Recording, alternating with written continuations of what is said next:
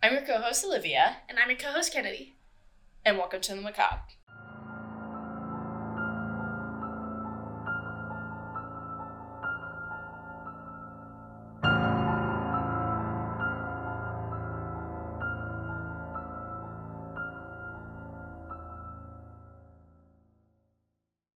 So today we've got two new true crime stories. Yep.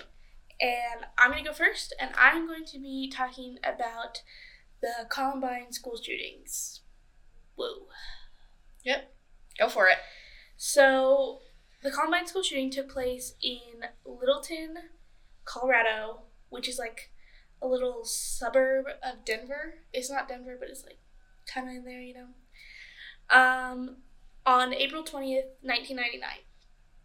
And there were two gunmen um, Eric Harris, who was 18, and he's actually from Wichita, which I hate. We don't claim him. Mm-mm. And claim him. Dylan Klebold, who was 17 Where was he from? from Littleton. Oh, Yeah. okay. Um, but I hate that the one guy was from Wichita. He's not allowed here. Um, so the Columbine's really interesting to me because they planned it out so far in advance and there was so much leading up to it that so many people could have stepped in and stopped it. I feel like that happens a lot, though. Like, that's But like a there was lot. a lot. Like in January of 98, over a year before the actual shooting, they were both arrested for stealing um, items out of a van and they were sent to juvenile juvie and they had to go through anger management and that clearly did not it did not work. work. They both talked about how stupid they thought it was. They were like, "Oh, like they they very much played into what the teacher of the anger management wanted to hear." And then outside they were like, "That's fucking stupid." Um and then March 98, still a year before the actual shooting. He um Eric Harris had threatened to kill another student. See. Um, yeah. Uh, Brooks Brown was the name of the kid, and the parents were pissed and filed with the sheriff's office saying, hey, this kid tried to threaten to kill my kid. Let me guess, they did nothing? They did nothing. Per. That's what they always do. It's cute. they were like, oh, silly little teenager. That's just teenage angst. Don't worry. Yeah. Because personally, I always threaten to kill my classmates. Yeah, I mean, it just happens. That's what I He do. even put it on the internet. He had a little blog. Aww. He's like, I'm gonna kill Brooks Brown. Oh And the God. sheriff is like, that's silly. That you guys are just being goofy right now, dog. That's Uh, not. Yeah, so both of those times were times the police could have stepped in and been like they could have been in jail and it never would have fucking happened. But a lot of like there were a lot of times parents could have intervened as well. Eric um, was taking meds that made him suicidal and homicidal. And so the doctors took him off that med and put him on a different brand name of the same medication. So he was still feeling suicidal and homicidal. Real smart on the doctor's part. I feel like. I feel like it's fine that way. I think that had nothing to do with it, to be honest. No. No. It Well, that's assuming he was taking the meds. We That's true. I thought he was. in his bloodstream the day of, they did find the medication, but leading up to it, he might not have been. There were theories that he might not have been. That's fair. But if he stopped taking it, would it make him less or would it make him just as? I I. The fuck is wrong with that kid? a lot. Um, so that was a lot of it. And then they also recorded videos talking about what they were going to do. They called them the basement tapes. but it literally just a videotape version of a fucking manifesto. It's a manifesto, but they called it the basement tapes because they filmed it in the basement of one of their houses. That's cute. Whose house did they film it? I believe it was Eric's, but I can't remember off the top of my Mm.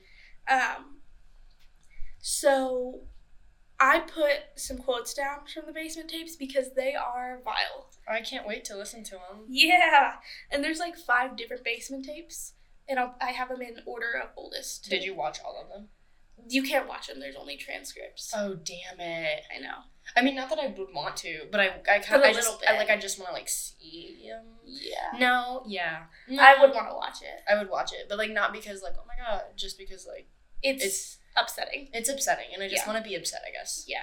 So the first basement tape is from March 15th. So this is about a month beforehand. And Wait, so they s- started um, the basement tapes a month before? no, the basement tapes have been going on a long before, but these are just the ones that have been released to the public. Oh. There are a lot more that have not been released to the public. How many do you know?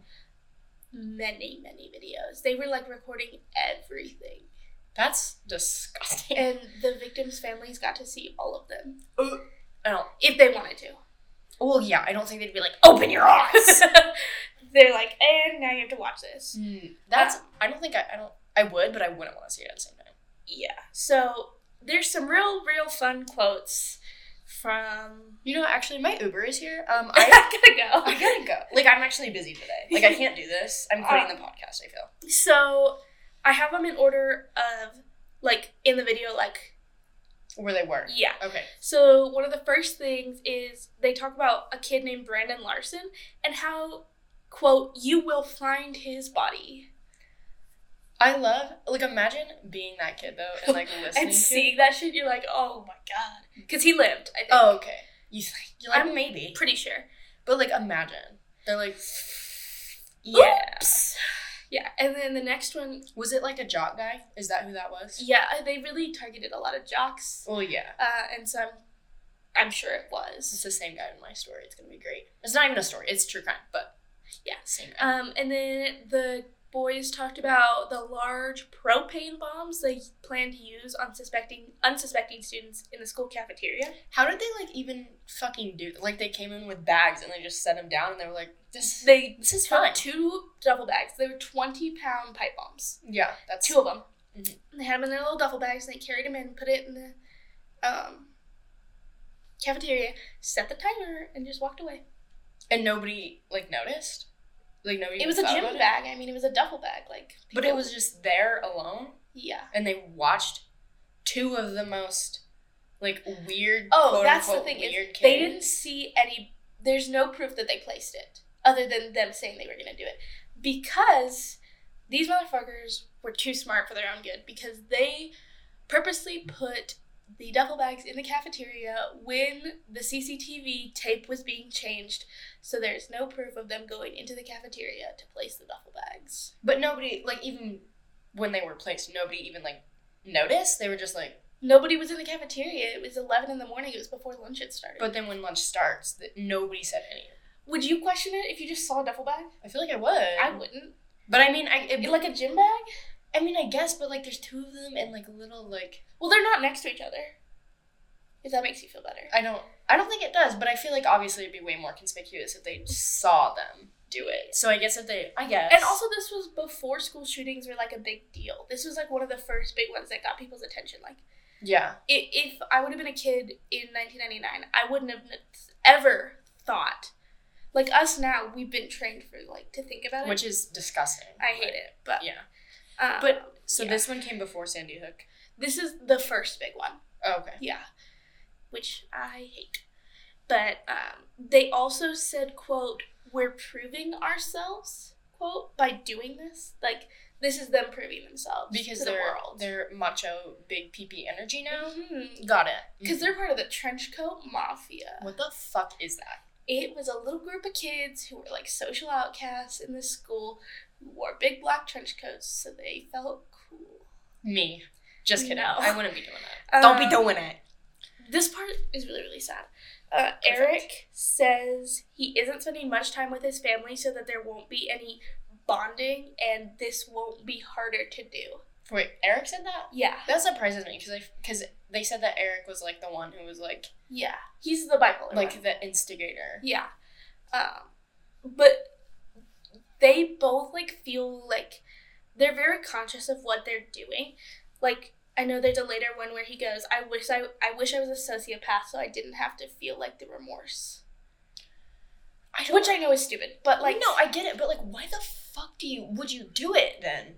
And like they also didn't just target like the jocks like they did, but they also just shot kids who, like like kids like freshmen who like didn't even know who they were, and they were just like, um. yeah, they shot anybody they found. well, not. Well. I'll get to that. yeah. Okay. Um, another quote is from Dylan, and he says, Being shy didn't help. I'm going to kill you all. You've been giving us shit for years. Fuck you, Walsh. And Tim Walsh is one of the main cops um, who, like, was an asshole to them. Uh, and one of the, I think Tim Walsh was the one who arrested them when they stole from that van. Oh, Um, so he was just doing his job. Got it. yeah, and so he said, How "Fuck you, they. Walsh." How fucking dare they? Yeah. Oh, you're gonna love this. The duffel bags. You wanna know what they call the duffel bags? No. They're terrorist bags. Well, that's um. It's an accurate. yes, it's an accurate name for But they called a bomb bag, I guess. Yeah. Um, there's a little series of dialogue here, which I is good. Uh, so Dylan says, "I don't like you, Rachel and Jen. You're stuck up little bitches. You're fucking little Christian, godly little whores." And that's an oxymoron. yeah, I, I was like, that doesn't sound like um, accurate. And then Harris in res- or Eric says in response, "Yeah, quote, I love Jesus. I love Jesus. Quote, shut the fuck up." Bible thumping pieces of shit. And there's more. They keep going on this little tangent. Oh, Then that. Dylan says, "What would Jesus do? What the fuck would I do?" he's Jesus. Okay. It gets better. I guess. Uh, Are you sure it gets better? Yeah, for sure. Oh. Then Dylan acts like he's shooting the camera with his hand with sounds to accompany it. And he and then Eric says, "I would shoot you in the motherfucking head. Go Romans. Thank God they crucified that asshole."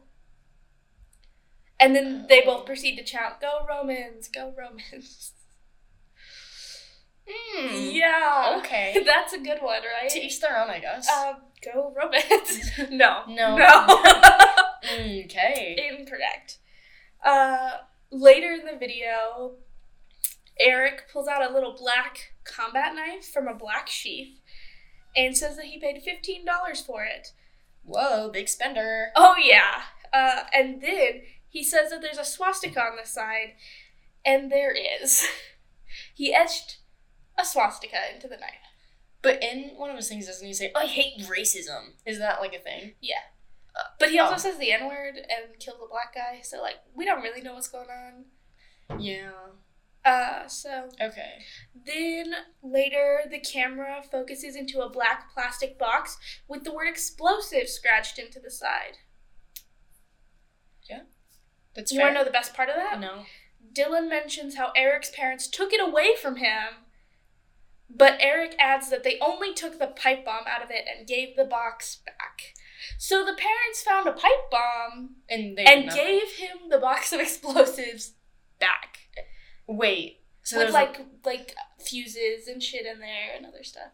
They were like, "Here you go. We took the pipe bomb, but you can have the rest." So anger management didn't work. Made fun of it. Parents found a pipe bomb and a thing to make explosive explosives with, and then was like, you know what? I'll just take this pipe bomb. You guys can like go ahead and make another one if you want. Why? Like I'm not blaming the parents of A little bit. They found a pipe bomb. Okay, I guess. But like you like see that and you don't really want to be like my kid's a school shooter. You know what I mean?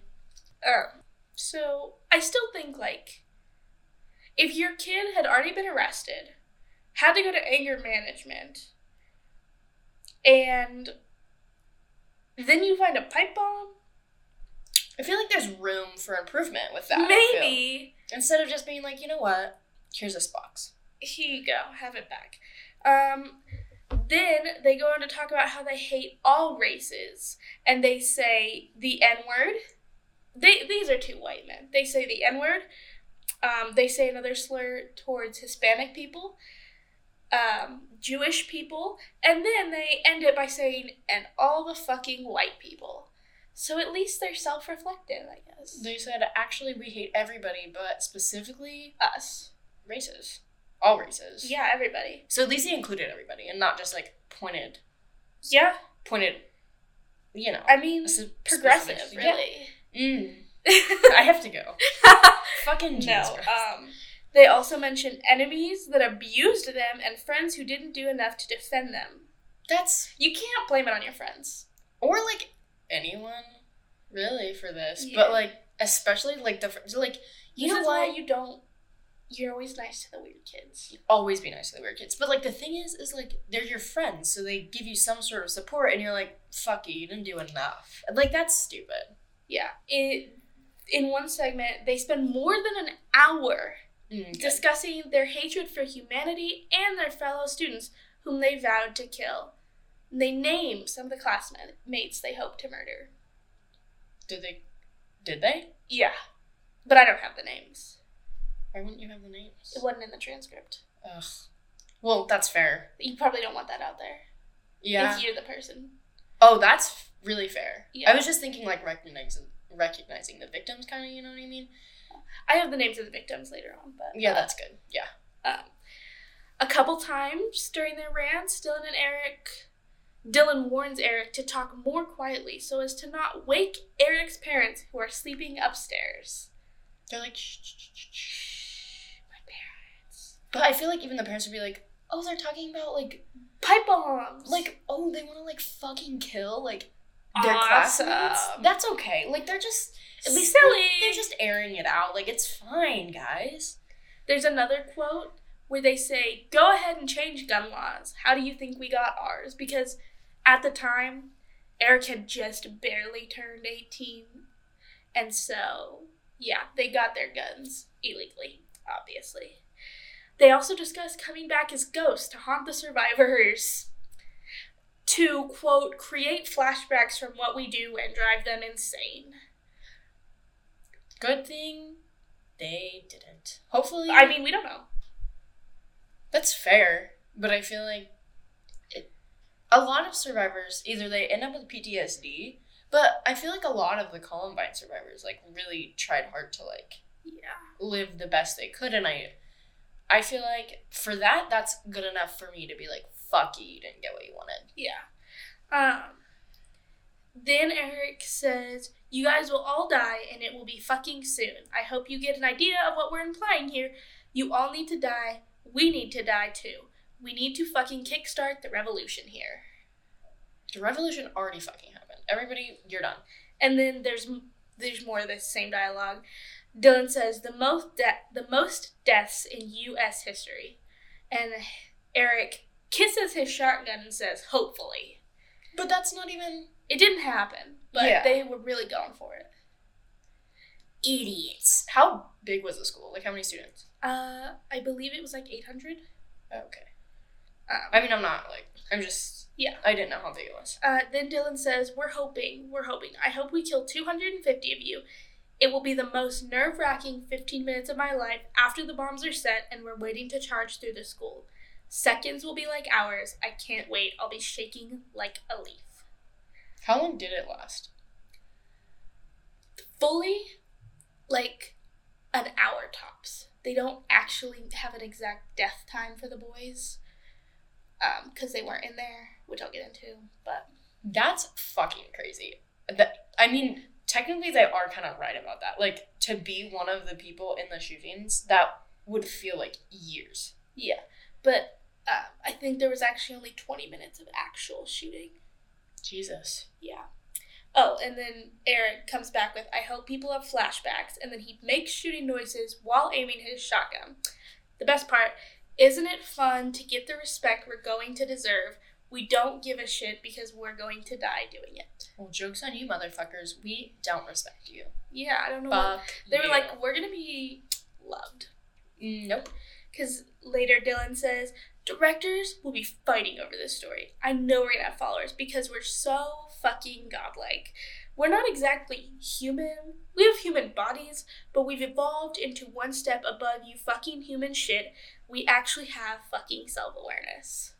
So like they're in their own little like baby cult. They're like, oh, Yeah. We're like, ah. we're above God. It's us. Wrong. So that's the end of the first tape that's been released. Oh, good. So there's like even more. Oh, yeah, there's just one.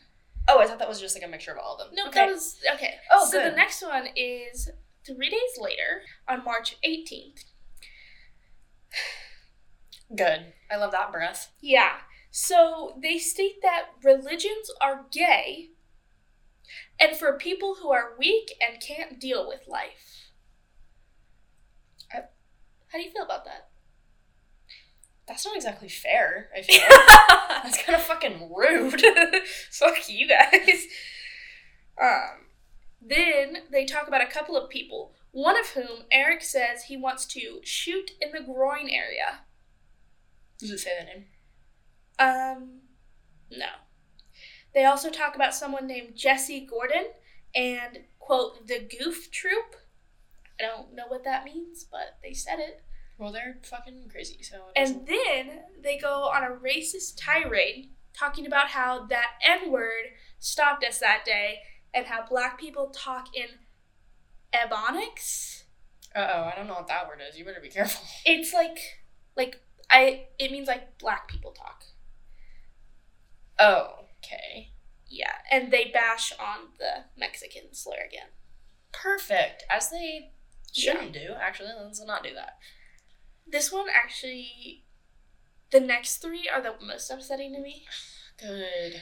Um, they wonder about the possibility of people catching fire from the bombs. When they lit the bombs, were people in there? No. What the fuck was the point then? They had a timer on it. Well, they're stupid. They Yeah. timed it wrong. Idiots. No, they timed it right. It just didn't go off. So it was even stupider? Got yeah, it. they're just bad at making pipe bombs. fucking idiots. Then, But I'm also not saying like they should have timed it sooner because then people would act more people would have died. That's not what I'm saying. I'm just saying that like they're stupid. So Yeah. anyway. then uh, Eric he looks directly into the camera and says, "You're lucky. It doesn't hold more ammo." I hate that. Because there were multiple times throughout the shooting that they had to like stop and reload. I know. I wish I wish somebody would have taken them down because at one point they did see them reload and I just wish they would have, but like I'm I would be scared to do Oh, that yeah. too. But I just I wish they would have is all I'm saying. The last point I have for this tape is the boys insist we are, but we aren't psycho.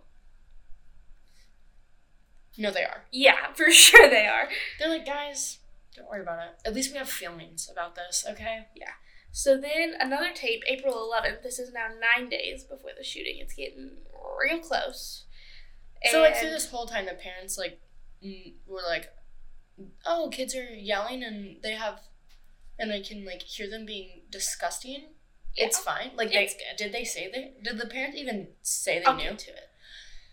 If you say they fucking knew, I'm They gonna, did not know, Okay, if that makes you feel better. I but they talk about it. I would have jumped out this window right now. Yeah.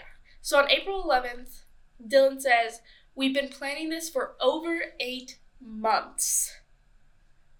Eight, over eight months. But even like, I feel like they even had that in their mind a really long time ago too. Yeah. Just because we're the loners and weirdos and people treat us mean, so I'm gonna do this. Oh, fuck you. Get a life. This one's a long quote, so I'm just going to read it and then you can reflect, okay?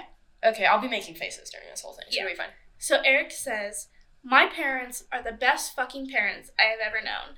My dad is great. I wish I was a fucking sociopath so I didn't have any remorse, but I do. This is going to tear them apart. They will never forget it. And then he addresses his parents directly um, and says, There's nothing you guys could have done to prevent any of this. There is nothing that anyone could have done to prevent this. No one is to blame except me and Vodka, which is Dylan. Our actions are a two man war against everyone else. I forgot that they had nicknames for each other. Yeah, That's- vodka. Vodka and what? No, it was just Dylan had a nickname.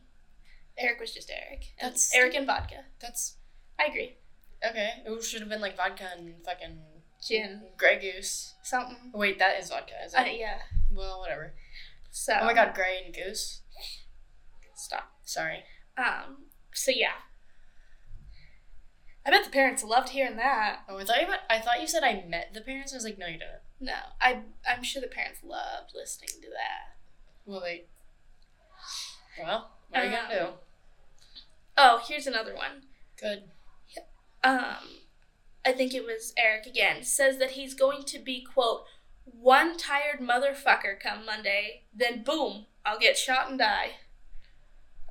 I feel like so most of the time Eric was talking. Yeah. During the tapes, it was Eric talking, but during the actual shooting, it was Dylan. That's weird to me. Yeah. I feel like it should be like the way they how they like went about the shooting. I feel like it should have been reversed. Yeah, I agree. because Eric needs to shut the fuck up. He needs a mute button. So in a lot of these, they mention the dates because they talk about how people are going to be studying these. But in this next tape, the date is not actually known. They've tried to piece it together based on like things that they mentioned, but there's no definitive date. So Is it like a is there like a rough estimate? it's close to the shooting. It's in between the April 11th one and the March 18th one, but that's a pretty big gap. It is, yeah. Um, and there's just a couple quotes from this one. Um, they say, It's a weird feeling knowing you're going to be dead in two and a half weeks. Yeah, probably. I bet that is a weird feeling. Well, I mean, you wouldn't have to be if you just if like, you just didn't do that. if you just like didn't fucking shoot yourselves and other people. Oh. We mentioned uh, Brandon Larson again, poor guy, and his head being on a knife. Oh So. my. This one is actually my favorite quote, I think, because it has nothing to do with anything. Oh, so they're just Yeah. more idiots. The Okay. boys begin discussing how fucking snow is gay.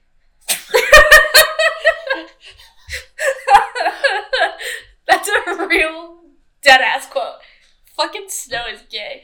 And then they quote, hope this shit clears out by Tuesday. Actually, Sunday. Because Eric says he needs dry weather for my fires. But I love the fucking snow is gay. I don't know why that just is really funny to me. That's because Because it's stupid. it's like men do this weird thing. They're boys. Okay, boys do this weird thing where they like will like have a serious conversation and they'll be like, "Oh my god, did you see that?" I'm like, "Shut the fuck up. We're literally talking about something important. Like you're literally talking about murdering children." And then you go, Fucking snow "Fucking is gay. snow is so You're okay. I'm fine. Okay, so this last tape is 30 minutes before they start shooting. So that's good. So they were late. So they didn't like go to class until like 11. Mm-mm. Oh, They skipped the first four periods. And a lot of people thought that was really weird because Eric was very like manic about classes. yeah, he was very He's just manic in grade general. focused. And so he had missed a test that day and a lot of people thought that was really weird.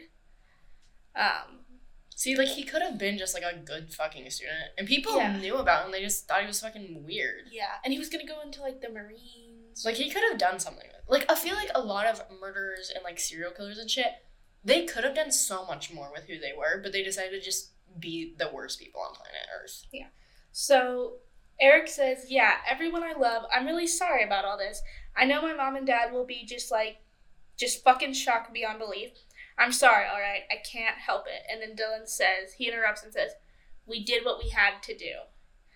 And then Eric says, Morris and Nate, if you guys live, I want you guys to have whatever you want from my room in the computer room. I hate that Who are they? The friends. They say, if my friends live, you guys can have this stuff. Saying that they might shoot their friends. But then, Or they might be in the bomb way, but. yeah, but like imagine though, like them listening to that and then being like, I don't want, I don't want your shit, dog. I don't want your stuff. Jesus Christ! Keep Why would your you? fucking bombs, dog. Well, you didn't want them to have the bomb. No, he- like you can keep your fucking computer shit. I'm okay. Like, I'm. I'll pass, actually. But there are some sick fucks that would like want to sell that. Oh, yeah. They'd be like, oh my god. I bet, though, that the, like, FBI, FBI confiscated all Oh, that. a hundred percent. They probably did. Nate and Morris were probably like, God fucking damn it, that's my shit. No, they. no, weren't. they weren't. They but, definitely didn't want it. But. If they wanted it, mm, that's weird. that's a lot. Um, another thing is they called it NBK Day, which stands for Natural Born Killers, like the fucking band. I hate human beings. Me Just kidding. I just hate them. So now for the actual stuff of like the actual shooting, because that was all like leading up to it. Mhm. Um, so at approximately eleven nineteen a.m., Dylan and Eric dressed in trench coats, began shooting fellow students outside. They just gotten out of their cars. They were getting ready to go place little bombs, and they shot people. Um, by approximately 11:35, they had killed 12 students and a teacher and wounded more than 20 other people.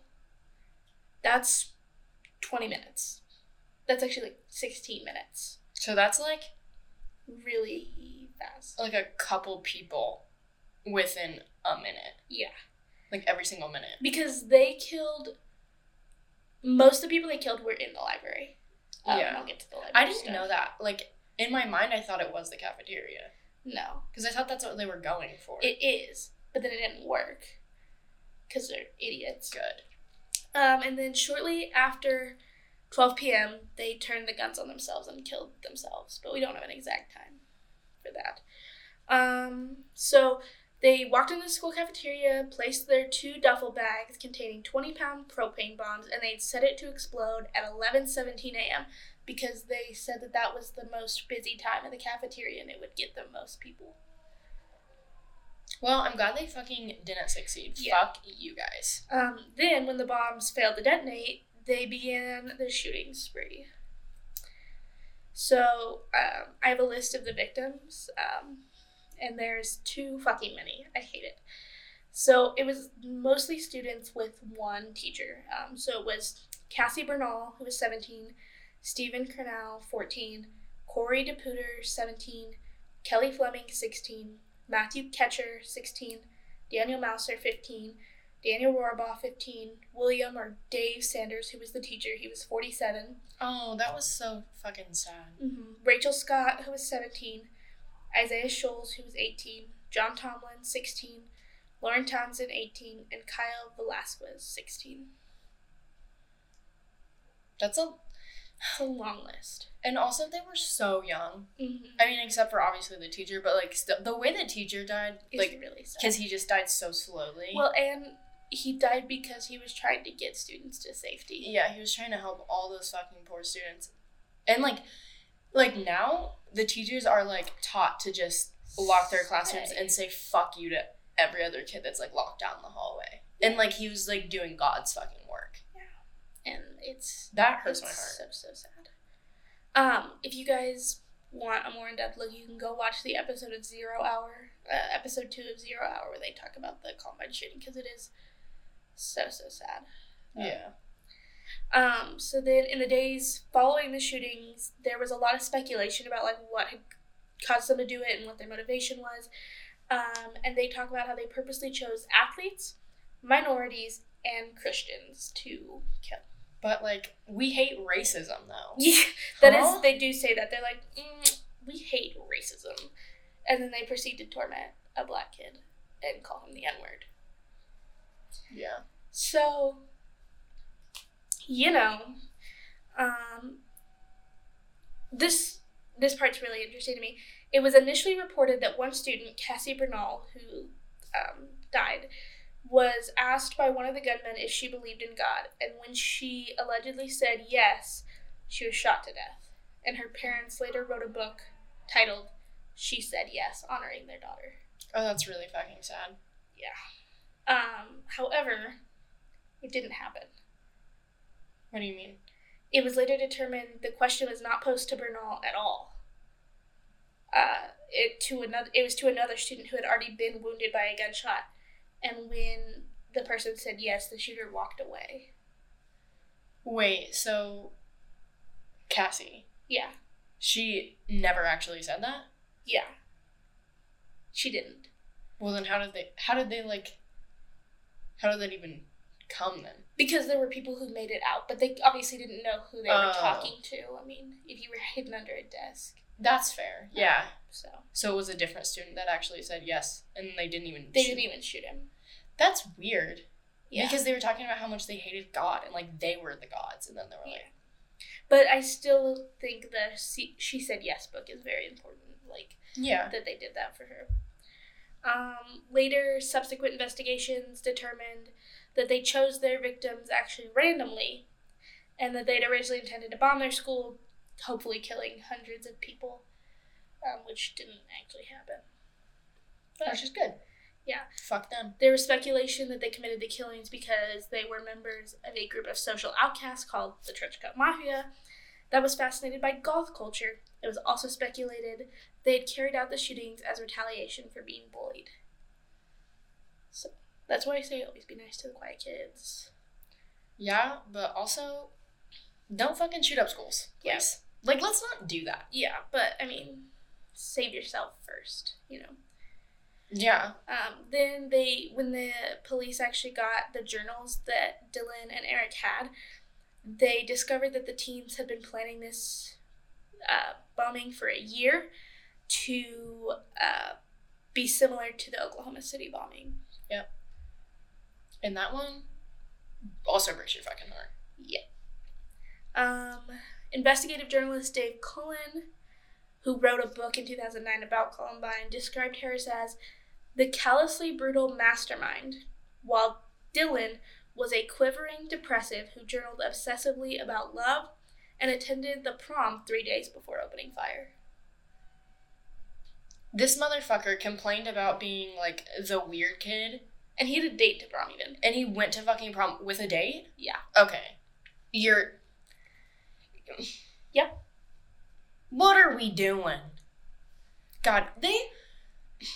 There were people that were actually nice to them. Like the fact that they like, just blamed it on the dogs. They just wanted to fucking shoot up a school. Like this is that's stupid. Yeah.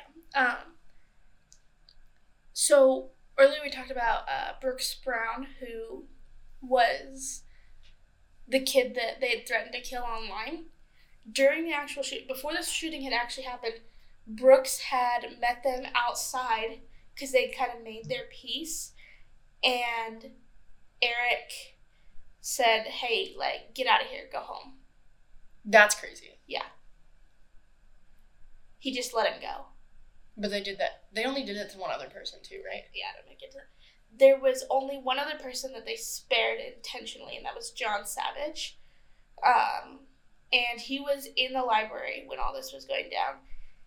And when they were in the library, he, I believe it was Dylan, asked him to identify himself. And he said, John. And Dylan was like, John Savage? And he was like, yeah. And he's like, and they like started having a conversation. Like John goes like, "What are you doing?" And fucked up Dylan goes, "Just killing people." No fucking joke. And uh, I would have pissed my pants if I was John. Like I get it. oh yeah, I would have been shitting my pants. Shitting bricks. Yeah.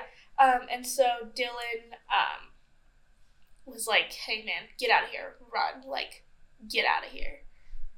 And John talks about it. He's like, I kept looking behind my back and I was running as fast as I could in case they changed their mind and tried to shoot me in the back. Yeah, and that's so fair. I feel like because you never know, especially with people who are that erratic. Yeah. I mean, they could just flip like a switch. Yeah, and they could also just said that so they could like have some sort of quote unquote like hunt because people are fucked up, and I hate people like that. Well, there's not a lot of people like that, luckily, but Yeah. still. Um, this part is really upsetting to me. Um, so SWAT teams entered the school 47 minutes after the shooting started, but five hours passed before law enforcement declared the school under control. Five hours.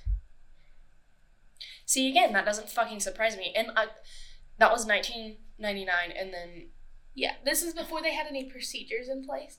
Cause yeah, but then now they do, and, and they, they still because. Uvalde was They don't do fucking anything, and it Yeah. it will make me upset forever. Um, then this is kind of piggybacking off the last one. Despite the fact that the shooting ended by noon, police and sheriff's deputies, believing there was continuing danger, did not move into the shooting area until several more hours had passed, during which time some victims bled to death.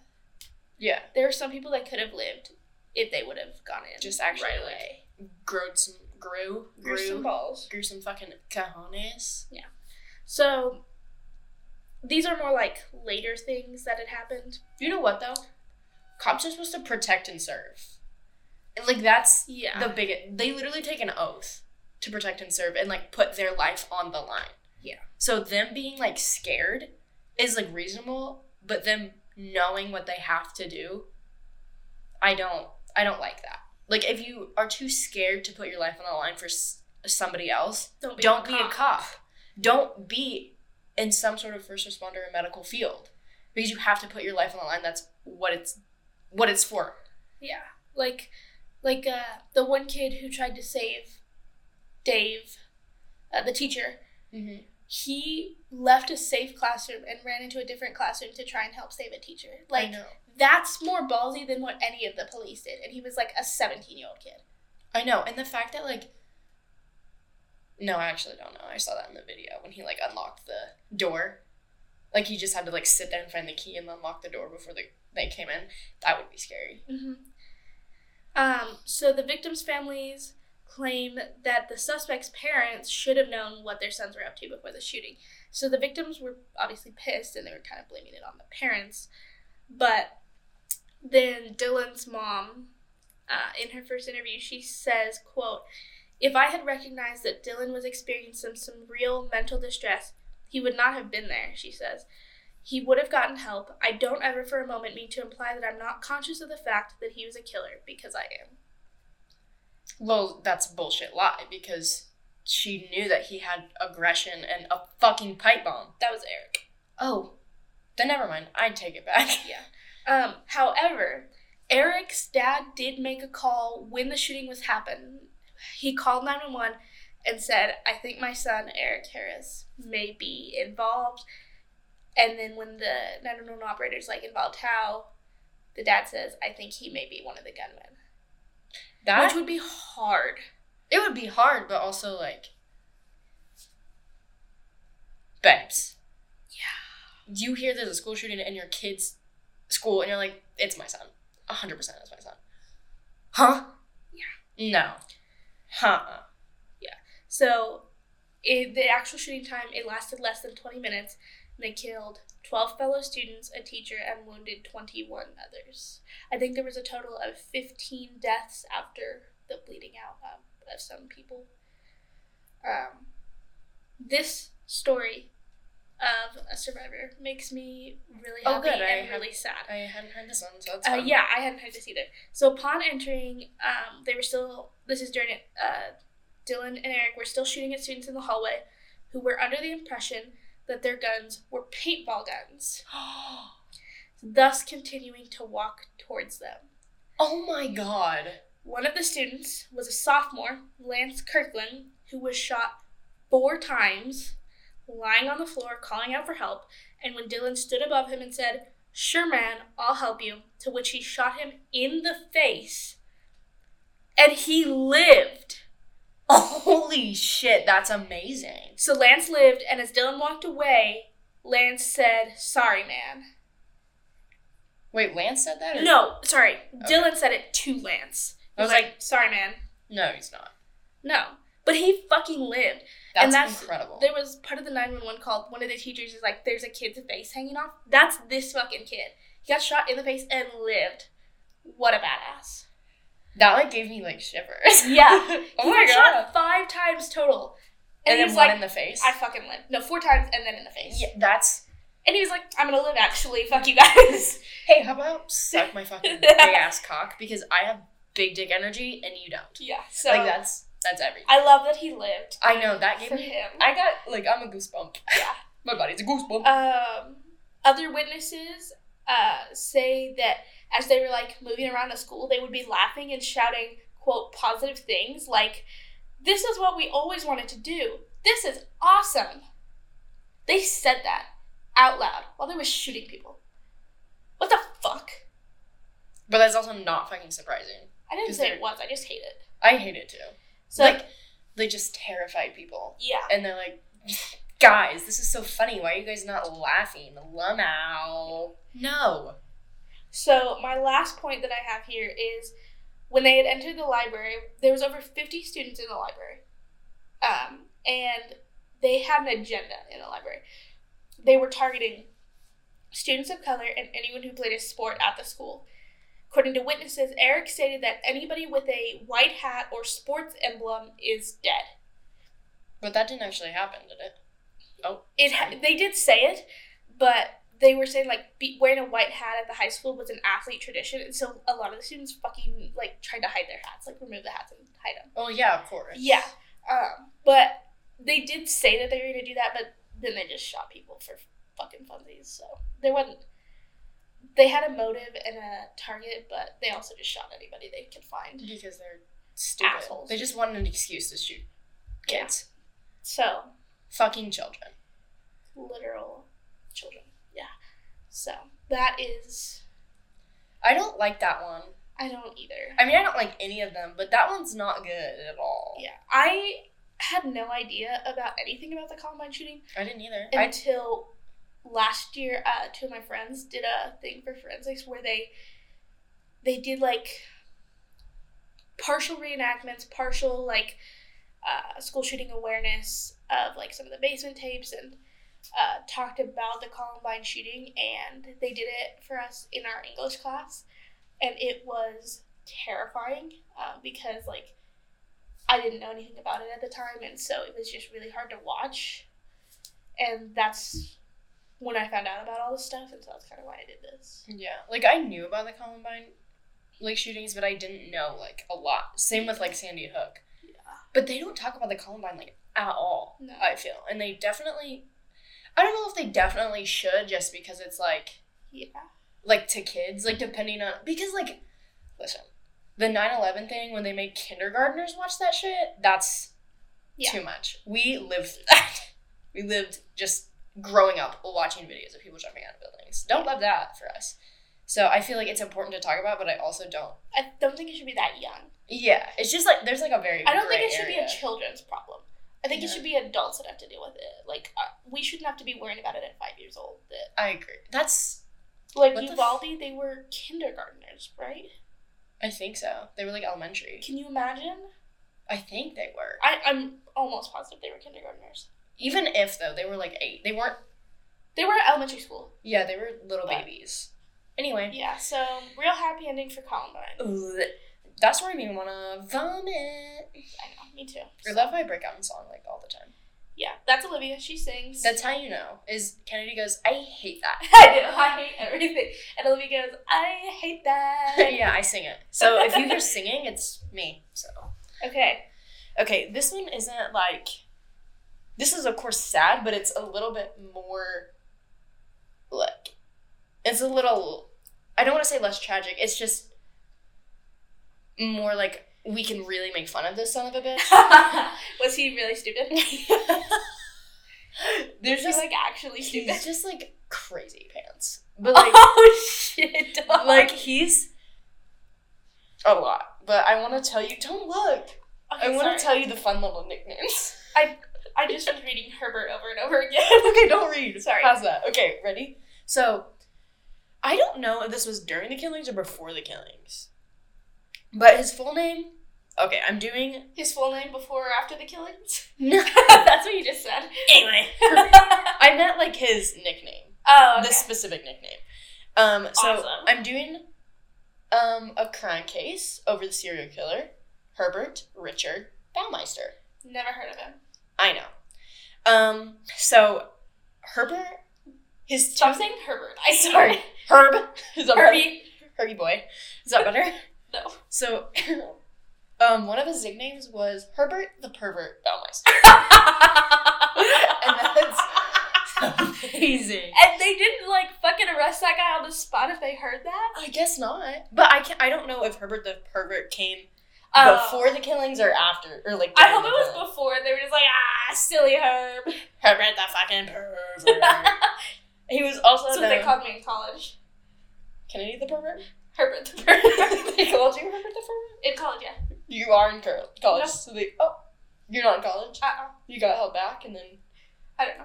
I just love when people say that. They're like, that's my nickname in college. that's like my favorite joke of all time. Me.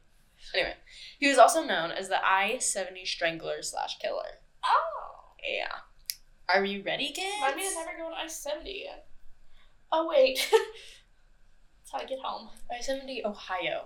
I guess, but it's interstate. Well, Indiana, I think actually. Well, he did killings in Indiana and also Ohio, so it's like. Awesome! But it, no, this was Ohio I seventy Ohio. Okay, So Herbert The pivot. Herbert the Pivot was born to parents Dr. Herbert E. and Elizabeth Baumeister. Oh, he's a little junior guy? Yep, Herbert. Jr. So Herbert, um, Dr. Herbert, we'll say Dr. Herbert for the father. Okay. Dr. Herbert was an anesthesiologist, so like he Oh. grew up pretty like goodish. Like not like Good-ish. not like wealthy back then, but just like Upper middle class. yeah, like middle.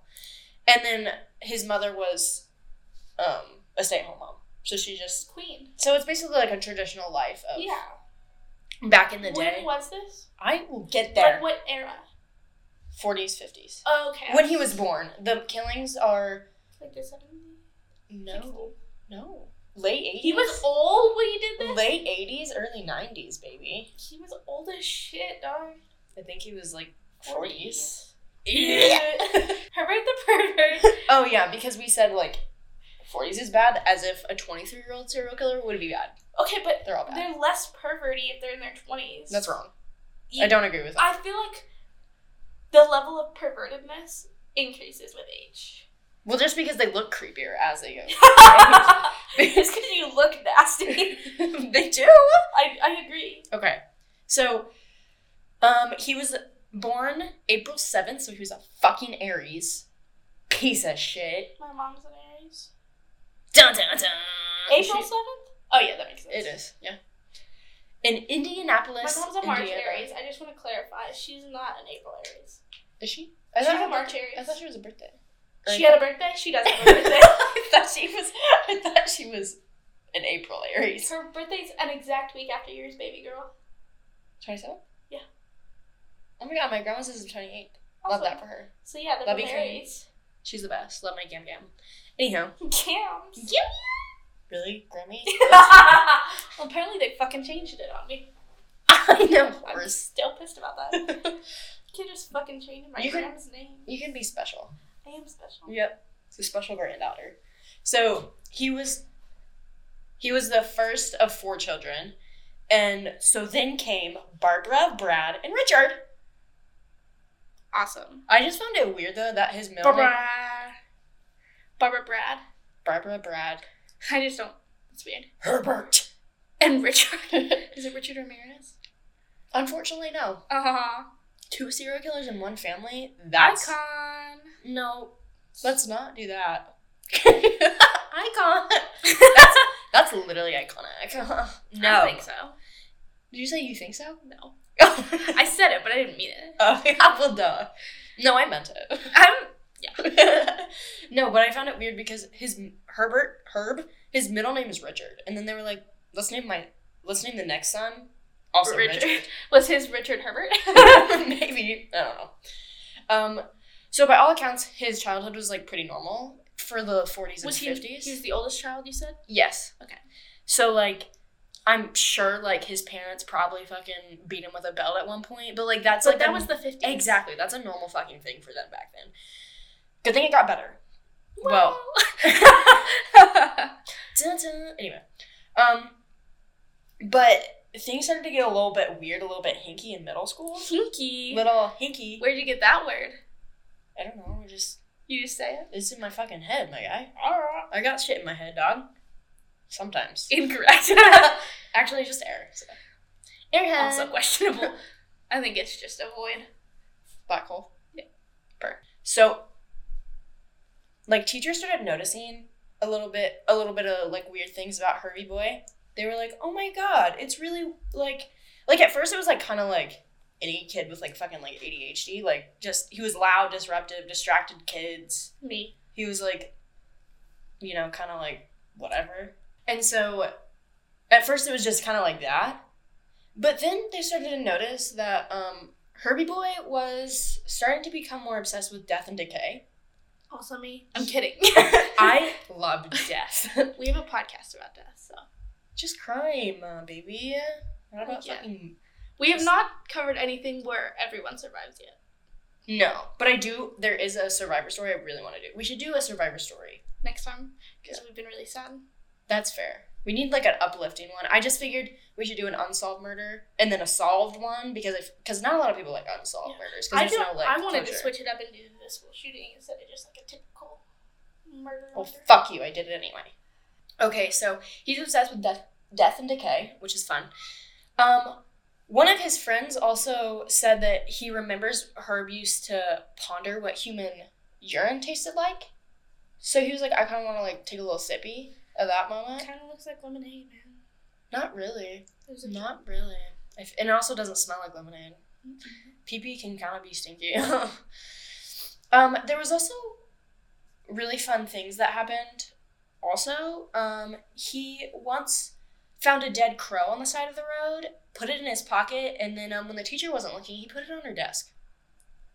just a he, just like giving gifts. Yeah. An apple? No. A dead crow, though? 100%. Yeah. That's what we're doing. He wanted to be unique. All right, That's Apples fair. are overrated. That's true. He was just trying to stand out. um, and then there was also a rumor that he started pissing on the teacher's desk too. Like instead of drinking it, he just wanted to like piss all over her He's desk. just like, you want to try it? you want to like try this moment? It's kind of yummy. Oh, yum yums. um, so that's when you know his classmates were like, "I don't really want to be uh, friends with you, buddy. You're a little weird." Anyway, so he started. So his peers started distancing himself themselves from him because Herbert is fucking weird. Because you know, all those things are not my favorite things. I don't know. They're pretty. They're pretty good. Yeah. Um, so then the teachers were like, hey, Dr. Herbert and Elizabeth, your son probably should get looked at, to be honest. Like, he's a little bit going off the rails, I feel. He's a little cuckoo. And so they did. No, they did take him, though, and they put him in a psych hospital, and he was diagnosed with schizophrenia and multiple personality disorder. So, like, they were like, hey, he's got these mental issues. And then, you know what they did? Nothing. Nothing. They were like, perfect. Now we know what's wrong with this motherfucker. But treatment? No thanks. Like, it's okay. So, he went through the rest of middle school a crazy loner. And then, guess what in high school? He killed people. Nope. Oh, he was just sad and lonely. He was sad and lonely again. Me. Because he really tried hard, though, to, like, be with, like, the in crowd, like, the it people, like, the football Oh, players, and, that like, never goes well for people. and like he really wanted to like try and be friends and stuff but he they were like no i don't really want you to do that i don't want you to be around us I would like you to leave. Actually. because he was still a weirdo but i don't think he did anything super weird like in high school he just was just kind of like just a loner not good. he was just socially awkward and weird and they were like i think you should leave me alone thanks though Bye. So he also never like dated anyone either shocker i feel That's not a red flag. Some people don't take high Well, well, being a loner also isn't a red flag. Yeah. It's just the red flags were just basi- basically middle school when he was just being Yeah. weird. Because I was like, some people don't date in high school. No, his high school life was sad, but it wasn't like he was being a weirdo. Most people's high school lives are sad. Mine. Mine. The ending of senior year, yikes. the beginning, eek. The beginning of mine was okay, and then it just got worse. Mine got better. I made friends. Sorry. Not sorry. LOL. sorry you lost all your friends. R.I.P. I know, not R.I.P. They didn't die, but R.I.P. to your friendships. yeah, I guess. But also, Fuck them. fuck them. Better without them, personally. Okay. Because, like, you become the friends you hang out with, and I'd rather not become them, so. Sorry. Okay, so let's go into his college life now, because he graduated, actually. Like, he still, like, distracted students and became, like, a weirdo, but he did graduate. I mean, it's not hard. It's really not hard, but he graduated with good enough grades to get into Indiana University in 1965. That's Um, when my mom was born. I love that for her. Now she's 100, right? Yeah. That's staying in. As it should. Love you, Um, Mama. Mama! Mama. Um, Charlie bit my finger. what's wrong with you? so much. So What was his major? he didn't get one because He didn't get one. Like Just- they didn't assign well, it. he didn't like decide because guess what? He started murdering people. No. God damn it. He dropped out. Ding ding ding. Actually, The first few months because you. I want to, but I won't. I won't. But again, shocker, his personality. He was just socially awkward, couldn't make fucking friends, and he hated it. He was just alone.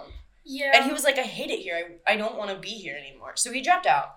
And then a year later, his father was like, fuck you. You need to fucking get it fucking together. So he actually went back To, the Indiana. to the Ind- Indiana. He went to the Indiana, Indiana. Mhm, he did. Yeah. That's where he went, right? Yeah.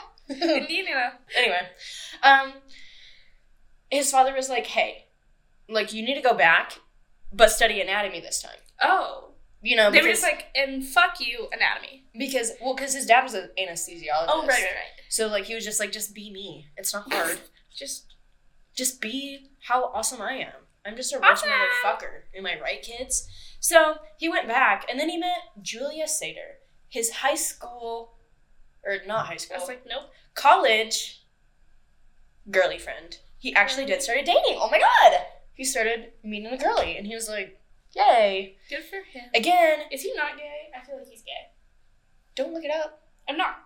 Well, there's more to the story, so it's gonna be oh, good. Oh, so he's gay. it's gonna be fire. Are you ready? Yeah. Okay, so they started dating because they had a lot in common, mostly because they were extremely conservative. Like just politically, they just their politics really matched and they were like, "Oh my god, this is awesome." But they also um shared the want to have like a business. Like they wanted they both were like, "I really want to be a business owner. Like I feel like it would be awesome." So that was like their big dream together. And then still Herb was like, I fucking hate college. So he dropped out again. Oh, good. But Juliana, um, she She's the breadwinner. sort of it What was her major?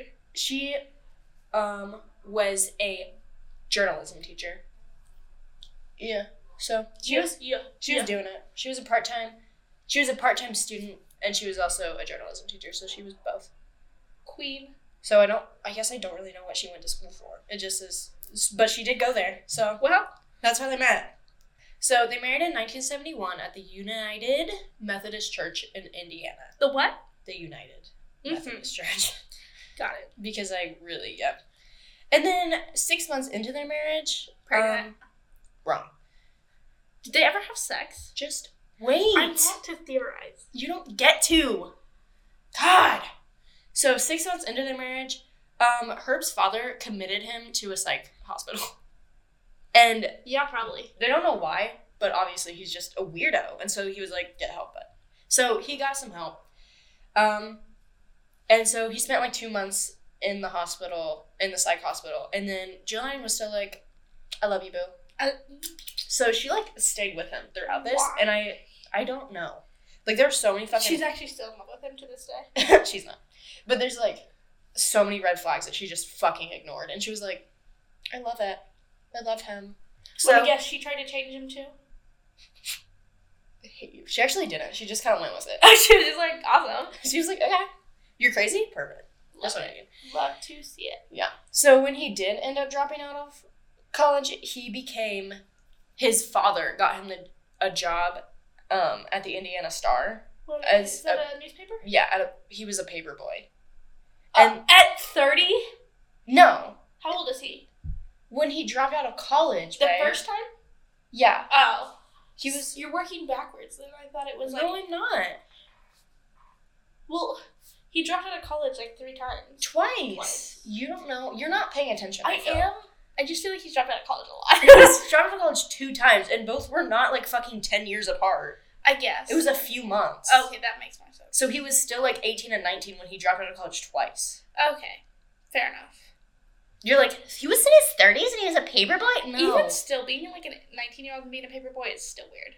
I feel like it's not because Like, it's like 10 year olds are paper boys. that's not true. It is. No, it's not. Yes, it is because I worked for a fucking newspaper. You can't dog on people who are paper boys. At 18, yes, I can. I just did. Get over it. nineteen year old paper boys, get over it. I guess. I don't know. Comment if you are a paper boy And you're nineteen years old. An adult, yeah. Like, you're in between high school and getting married. If that's you, let me know, and I'll take it back if someone actually says it. But I don't think they they will. These paper boys are eleven. Paper boys are literally children. Yeah. So he couldn't like, again, form good relations with coworkers, and then every time Well, I feel like as a paper boy, you don't really have a chance to. You're working and you're just fucking like riding your little bike. Yeah, that's when you're ten. that's not all what Paperboys did. Because he didn't. he was basically like an intern. Like he got like coffees and shit too. Like he wasn't Oh, so he was important. he was important. But he was like an intern. Like he still like made relationship friends. He wasn't just Okay. on his little bicycle throwing newspapers in backyards. well, then don't say he's a paperboy because that's what I fucking That's imagine. what he was. That's the, literally the title of him. Okay. But Oh, if if he was an intern, then I feel like that would have been better. Well, that's not what they called him. They called him a paperboy, and you can literally leave it. Okay. Take it or leave it. I'm gonna leave it. Okay. Did you hear that? yeah, I did. Perfect. I'm gonna leave it. I guess. So he eventually got fired just because he was acting like a total little piss baby. Because, because like whenever he like didn't get recognition for like the good things he did, he, like he would like have a little bitch fit. you. Not me. Hello? Is someone going to jail right now? I'm so confused. I don't know. It sounds like like like when you go to the casino and someone wins the. You know, it sounds like a school bell. I think they might be watching a movie. Oh, Maybe. I don't know. weird. Weird. Anyway, so he be like was just like a little asshole, and he was like I think he was like nineteen and he was a paper boy, so he was just being a dick, and like so he never got a promotion obviously because he was just Fuck you. because he was just crying about everything. What from paper boy to paper man? yeah, intern to better intern. Intern to a fucking employee, yeah. not a coffee brother. Yep. So, like after that, he got fired. He got a job at the Bureau of Motor Vehicles, He worked at the fucking DMV. BMV, babe. Yeah, but it means It's the DMV. No, it doesn't. What's the difference between that and the DMV? Um, he was a fucking. It was the DMV. He they just a- called it bureau instead of department. It's the same shit. Is it? Yeah. Whatever. Anyway, so instead, he tried a new approach. Um, with working at the BMV, he became very aggressive with his coworkers and and started just like yelling at them. And like he just wanted to show that he could be like of authority. And he was like, guys, look how awesome I am. I'm literally the best. Like he was just trying to be a piece of shit. And so he was like, guys, like I'm a really good supervisor. Like as you can see, I fucking hate when employees do that. You're the same rank as me, but you're gonna act like you're my fucking boss. Either mostly because you're older and I'm younger. That's stupid. That's bullshit. Ageist is the worst. Yeah. Well, no, it's not the worst. Racism is the worst, but ageism is still bad. You know what, guys? I hate racism. Just making that clear. I said ageist was the worst, and I was like, I take that back. It is not. There's a lot of things that are like worse than ageism. But it's still bad. yeah, it's not good. But he did actually get promoted. But no after- fucking way. yeah, he did. But after ten years, it took him ten years. So now he's 30.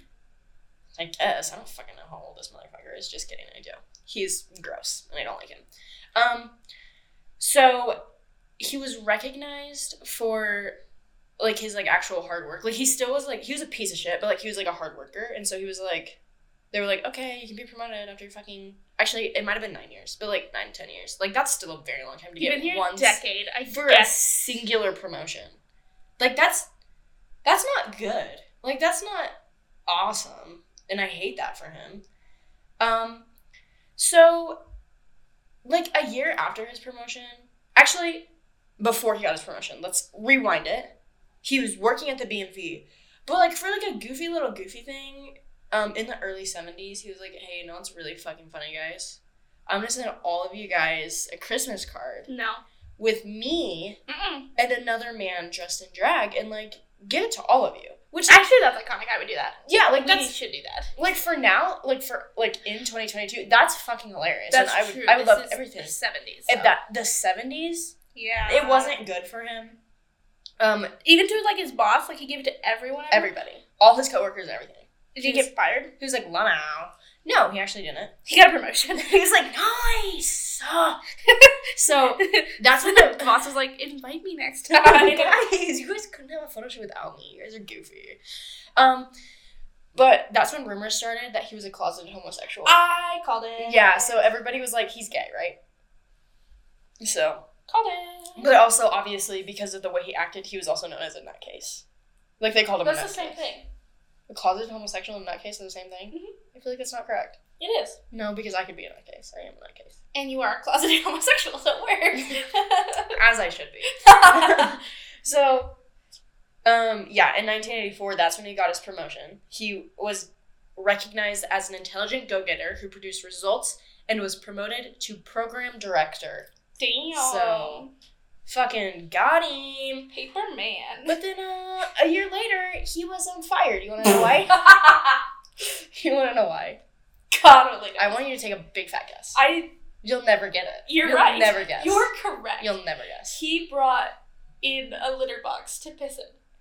Well, it doesn't involve piss, so good job. I figured. I feel like he has a thing with piss. he does. He has a golden shower kink, and that's okay.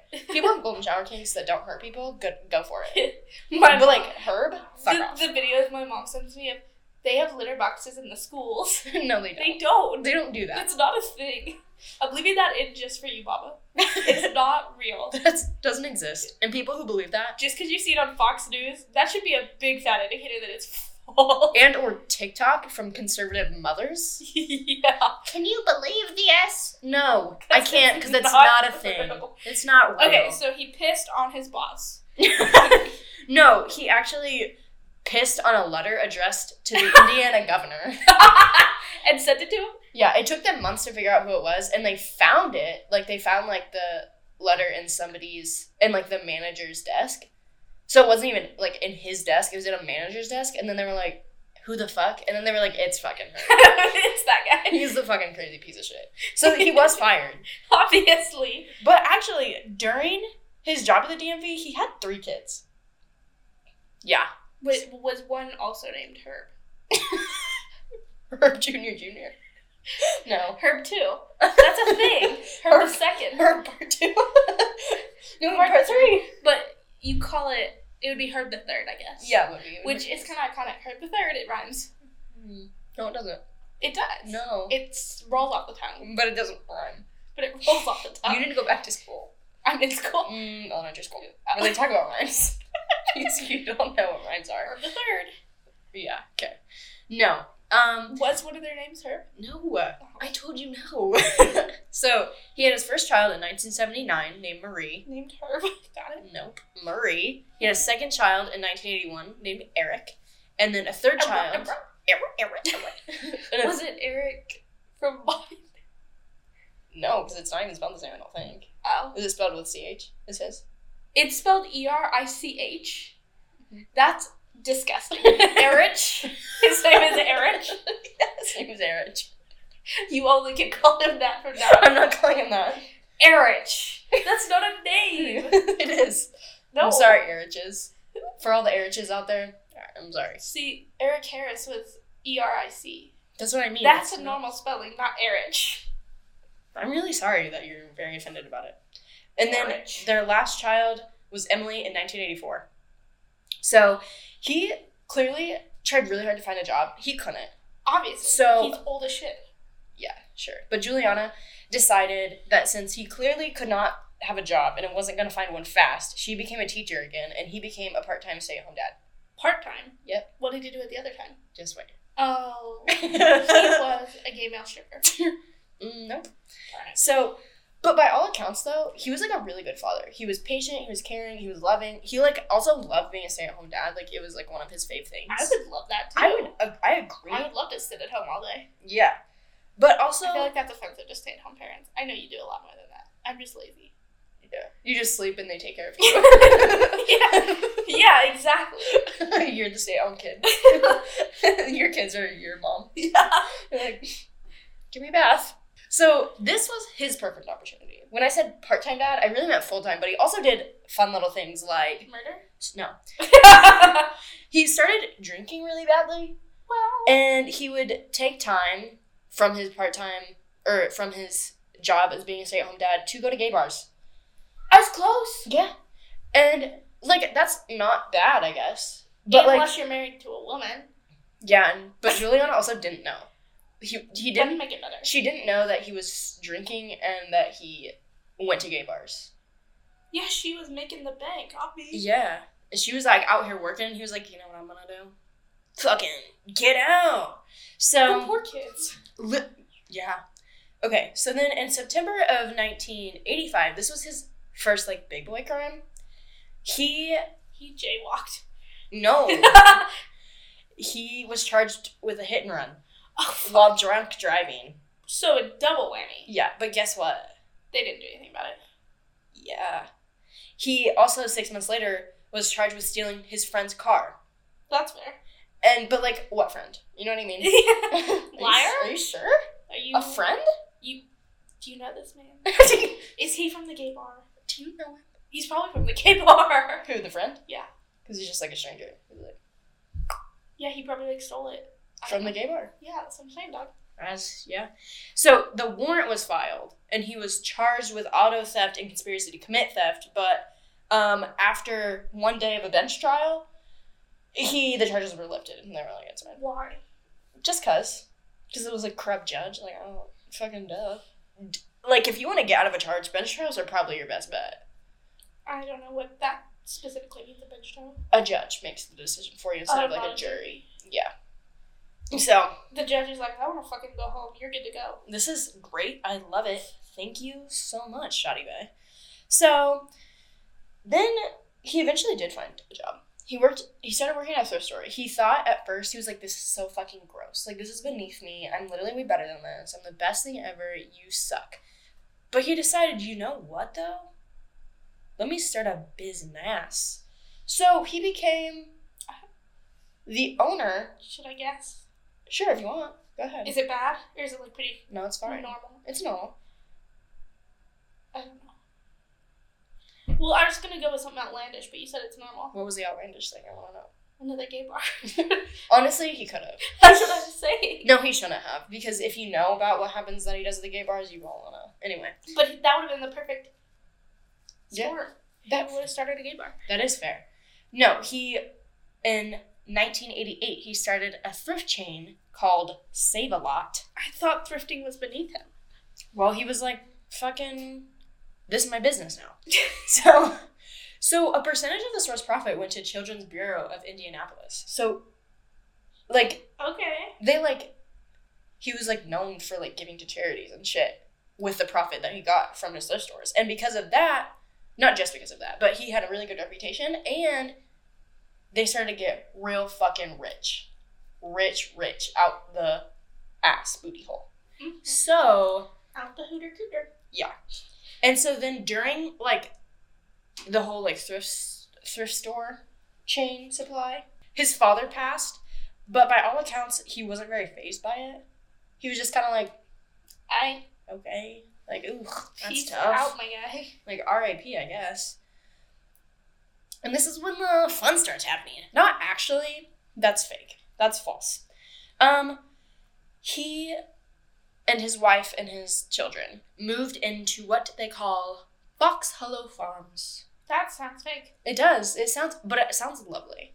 And actually, the house is very beautiful, and I would love to live there if what happened happened didn't actually happen. You know I'm what I mean? pictures. Yeah. Okay. It's gonna be awesome. No, it's not. Anyway, um, in 1991, they moved into their dream home, and another weird little hinky thing happened. Of course it did. Um, gay men started disappearing. well, so that was a little weird. I feel. Dahmer was there. What? Wrong. He was not in Indianapolis at all. Supposedly. And also, this was It was the same time frame. yeah, it was, but he also wasn't. He was in Milwaukee, babe. That's like only a state or two away. He did not do these crimes. I promise. I know, but anyway, that's what he could have said. so the Fox Hollow Farms was eleven thousand square feet, and it was Tudor styled, which is beautiful, and eighteen acres of lush green pastures. That's Um, copy and pasted word for word. Yeah. I love it. That's what it is. Lush green pastures, baby girl. Lush green pastures. Damn fucking straight, baby. and um, it was in Westfield, and it was like right outside of Indianapolis, in the Hamilton County. In Hamilton County, I don't, I guess. So it was like a little bit out of the city, but not too far because that's so that he could still go to gay bars. yes, that's why. hundred percent it is. Yeah, I'm not So- stupid. Good for you. Some people might not understand and connect two and two. That's okay? why I say that out loud. I know, that's very helpful. Thank you. So, Juliana described it as, quote, a utopia where the kids could rollerblade without having to worry about cars coming around the corner. So, like, that would be nice. Like, all in all, this would be, like, the best life ever. Unless your dad's a murderer. Yeah, I agree. Is he a serial killer? Did he kill more than three people? Yep. Um, so, it was obviously very big. It was a million dollar semi mansion, and it included a stable and an indoor pool. A million dollars in the 90s, too? God damn. Yeah, that's what I'm saying, baby. Obviously, he became very well, well respected in the community, and like they were like, "Oh, Herb's like a really nice guy." He actually, fun little moment. He was interviewed by WISH-TV about a dead raccoon, um, because What a weird thing to interview someone about. I know, but they did this. He was interviewed because there was a dead raccoon while they were while the city was doing like road construction, and they had just painted yellow lines over the dead raccoon. You're kidding. No, they like didn't move it. They were like, okay. K-Dot really like That's really, missed their shift on that moment. That's really working your wage.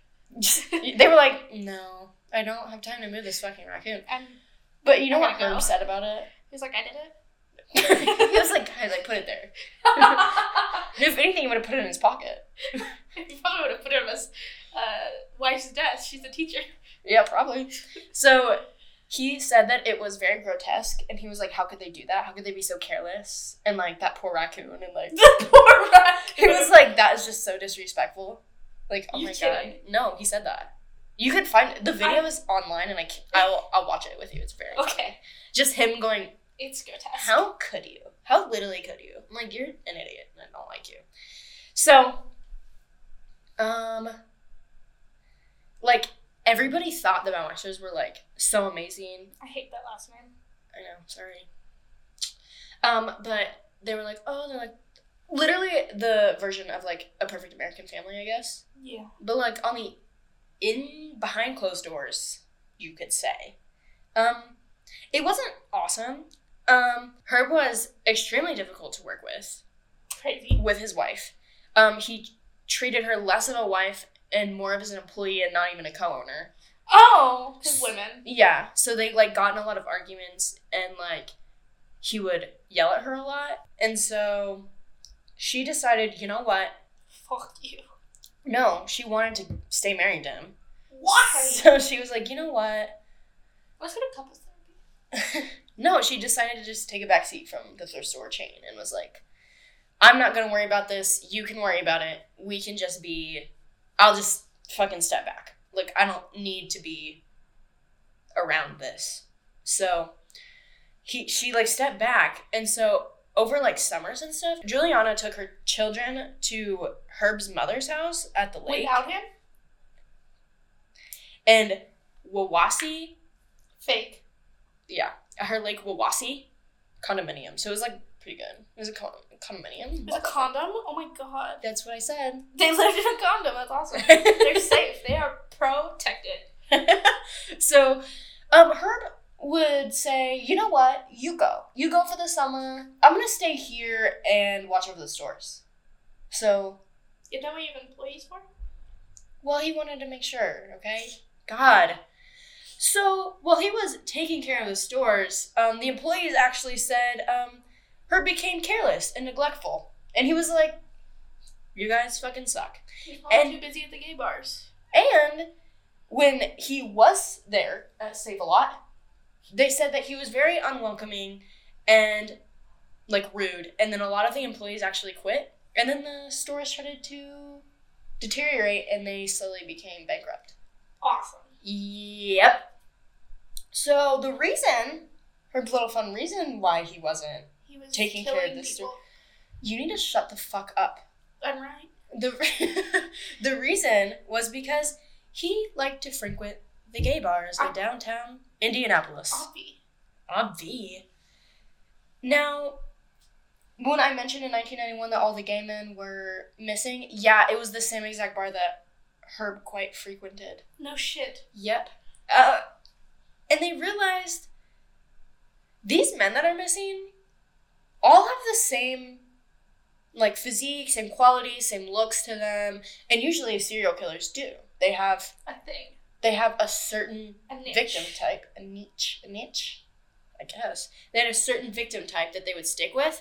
Um, so there's that, which is clearly like Duh. sus as hell. But let's talk about our man's Virgil Vandegrift. Never heard of him. He's a king. We love him. So nobody really looked into this because obviously gay people in like the '90s, No one gives a shit. nobody they People still don't give a shit. Oh, I agree.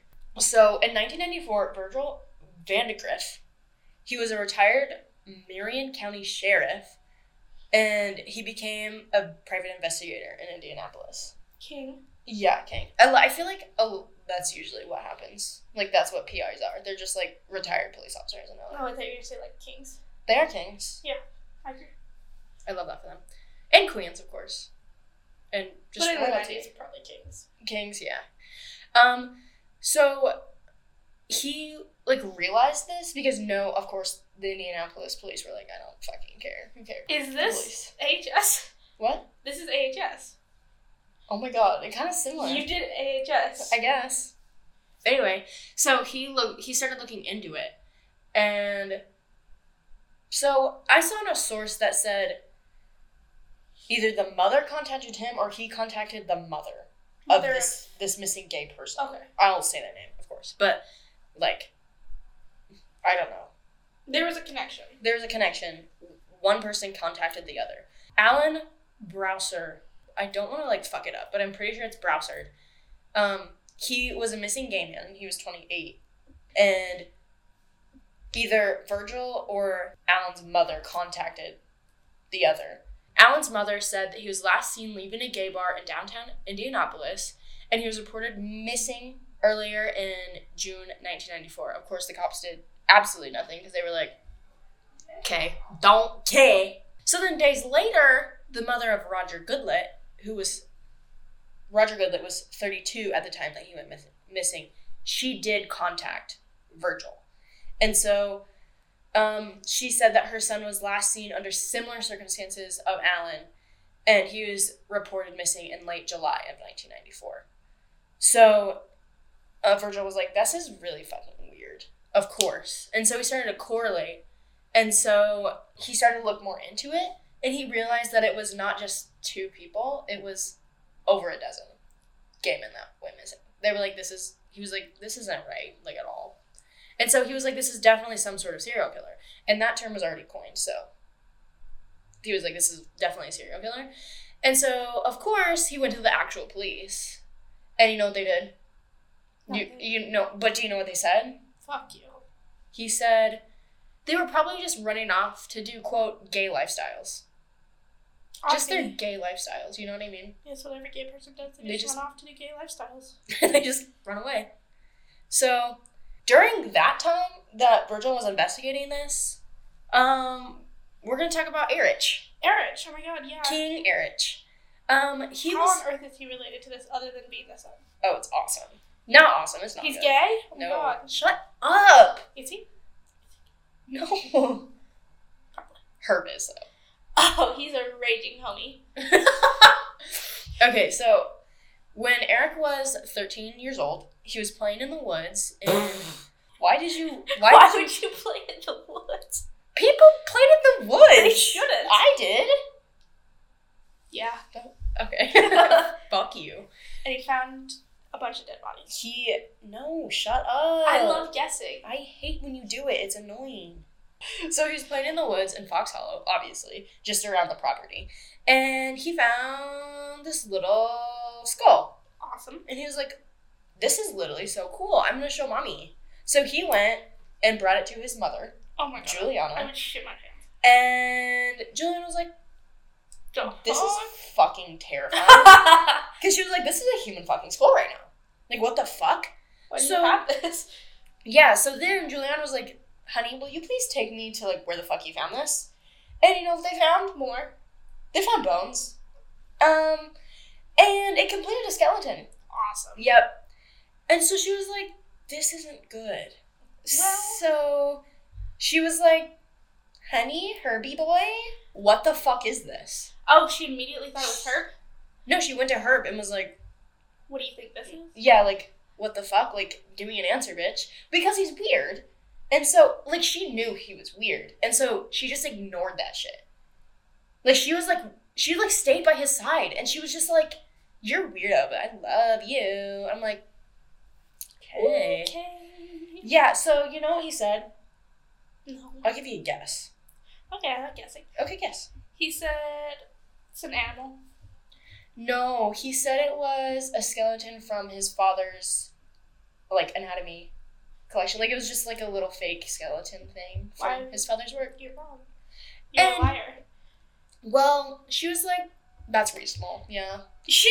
No, instead of asking, where the, f- like, why the fuck is it buried here then? She went, Yeah, that makes sense. You're right, actually. That, that makes She sense. literally did not question him further and was like, this is accurate, yeah. He's right.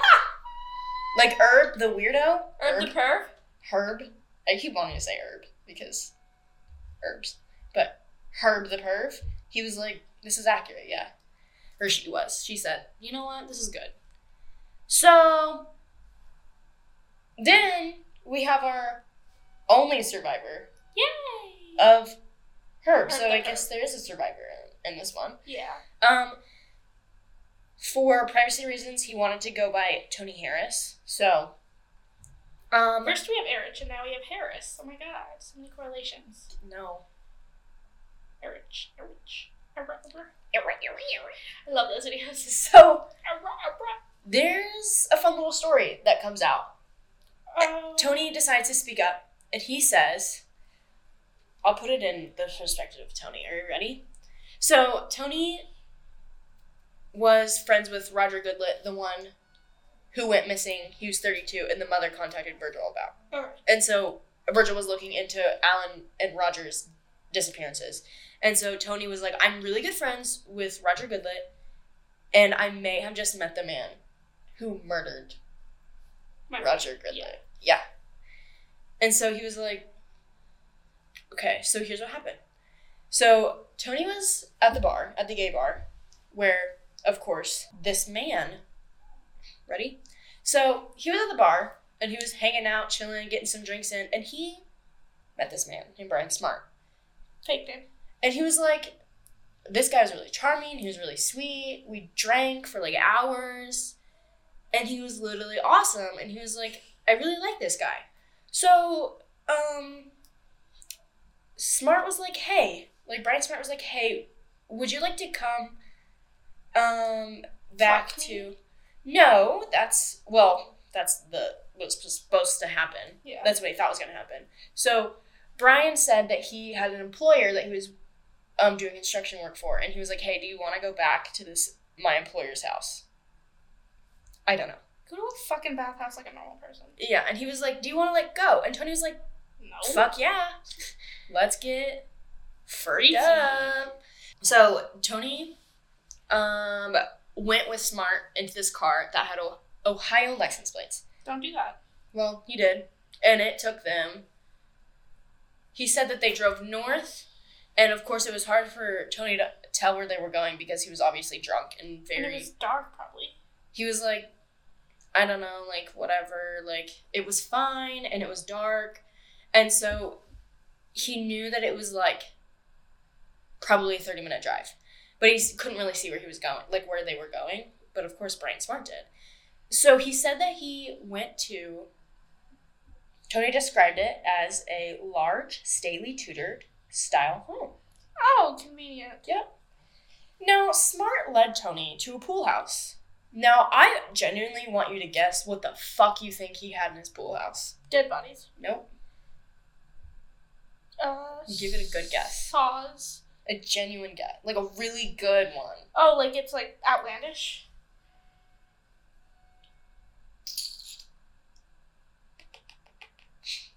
You're never gonna fucking guess. Mardi Gras beads. Honestly, probably on one of the fucking mannequins he had. they were dressed. In drag? No, just like in party wear. Because Herb liked to say he. There were mannequins all over this place, all over the pool house. How big is this fucking pool? Pretty big. I'll, there's a pictures of it. Not of the mannequins in there. There were mannequins displayed all over, and of course Tony was like, What the fuck? "This is a little weird." And you know what? Herb's reasoning for like all these mannequins, he said that he wanted to make it seem like it was like a party What the fuck? because he didn't have fucking friends. That's A, sad. And- B, ew. and this whole time, Juliana had no idea. Does she never go anywhere ever? They were all at their mothers during, or Oh, Herbert's right. mothers during the, the summer, so they like didn't know. Like the whole fucking summer, they were gone, and Herbert was doing weird shit like this, and he was like, "This is great." I love that. it like icks me out every time. Anyway, so it was like really fucking weird. But then, like, to calm Tony Boy down, he was like, "Hey, you want this drink? With drugs in it? You want me to make you a little drinky boy?" Tony was like, Yeah. "No, thanks." So Smart gave him this drink, and was like, "You Drink want? it. Here you go. You want a drink?" And then Tony was like, No. no, I'm actually really weirded out right now. He didn't say that, but he was like, no. Because obviously, seeing a room full of mannequins or a pool, he was like, I don't really want to drink that actually, so you can keep it. And Tony also said that he had smart, had like weird reactive behaviors. Like he was almost, like it seemed like he was on like cocaine or something. Like, Probably he was. He was just acting very weird. Well, he had no like drug history, like he- drug usage, but honestly, wouldn't fucking phase me. Like he probably would. So he was very uncomfortable about the situation, but like to ease his mind, Brian was like, Brian Smart was like, "Hey, uh, have you ever heard of erotic asphyxiation?" Mm. And And Tony was like, Tony's like, "Uh, no," and he was like, "Hey, let's like do this fun little moment." So he gave Brian Smart gave Tony um a hose, and he goes, "Wrap this around my neck." So Tony proceeds to wrap a hose, the pool hose, around his neck, and um, while Brian masturbated, Tony would continue to like pull the um, hose and make it tighter and tighter until you know he did his thing. And so then he was like, "Okay, so now your turn." And Tony was like, No. "Okay." So Brian wrapped the rope, or the, not the rope, the the pool hose around his neck, and Brian started pulling. Nope, I'm good. And then Tony was like, Ow. this is this is getting a little bit too tight, I feel. And so like Tony was like, hey, like, let's not. And he realized he's gonna kill, me. him. So Tony being the smartest fucking bestie in the world, he was like, I'm gonna pretend to pass out. Smart. So as soon as he did that, Brian was like, okay, let go of the pool hose. He's so smart. That's what I'm saying. So he let go of the pool hose. And then Tony was like, Gotcha. Ayo, ayo, ayo, uh. And then Brian was like, oh, oh shit. oh fuck. You, you're not, okay, okay. Yeah. so Brian was like, I'm gonna play this off. How do you play that off? he goes, he literally goes, hey, you wanna just like, Fuck. like, are you ready to just go back? Like, go back to your, like, do you want me to drop you off now? He's like, yeah. And Tony's like, yeah, I think you should, yeah. And then Brian's like, do you just wanna do this again? Sometime next Sometime week? next. Let's, let's same time next week, I think. And then Tony's like, yep, uh huh, let's do that, yeah. Oh my god. So Tony escaped, but um, by the fucking skin of his teeth, Yeah. and he contacted Virgil about this For sure. because Tony had went to the FBI and also the police, and they said the same thing they told Virgil, and they were like, "It's fucking gay stuff." God, okay, idiots. And so Virgil decided, you know what? Put this wire on you and try to meet him. no. So Tony agreed. And he tried to meet up with Brian Smart. But Brian Smart never showed up. Because Brian Smart doesn't exist. Brian Smart. Da da da! Anyway. So while all of this is going on, there was also a little thing called the I 70 murders. Now, this was when Van Vandagriff was Vandagriff, Virgil Vandagriff was like investigating the string of disappearances at the gay bars. He found out about the I 70 murders, and this was in Ohio. And so um, it was an ongoing investigation, and the murders stopped in 1991. When you know who moved to Indiana. Yep. Fucking Brian Smart. Herbie boy. Herbie boy. So he was like, that's weird that it just like stopped. But like, so basically what had happened is that bodies had been dumped along I 70 and they were called the I 70 murders. Um, but four victims were from Indianapolis. So that's fun. And so then, um, after he found out like about all of this, he was like, this is so fucking weird. So he decides to go to our the next queen in this, Mary motherfucking Wilson. And she was a detective who worked in the missing persons. And Virgil Vandagriff was like, I love her. She is so amazing and I highly respect her. She's the best. So she talks to Mary, or he talks to Mary about Tony and the missing cases, and she was like, This is really, really fucking weird. And so Mary drove Tony around the wealthy areas of Indianapolis, but he literally could not recognize any of the houses. He was like, I have no idea. Like, I cannot remember. So, um, they kind of like, it kind of just kind of died. But then a year after Brian and Tony had like tried to like meet up, fucking Tony ran into Brian at another gay bar. so Tony was like, holy shit, this is this guy. So he went to the parking lot, Tony being the smartest motherfucker in town. I love this guy. I do too. He's amazing.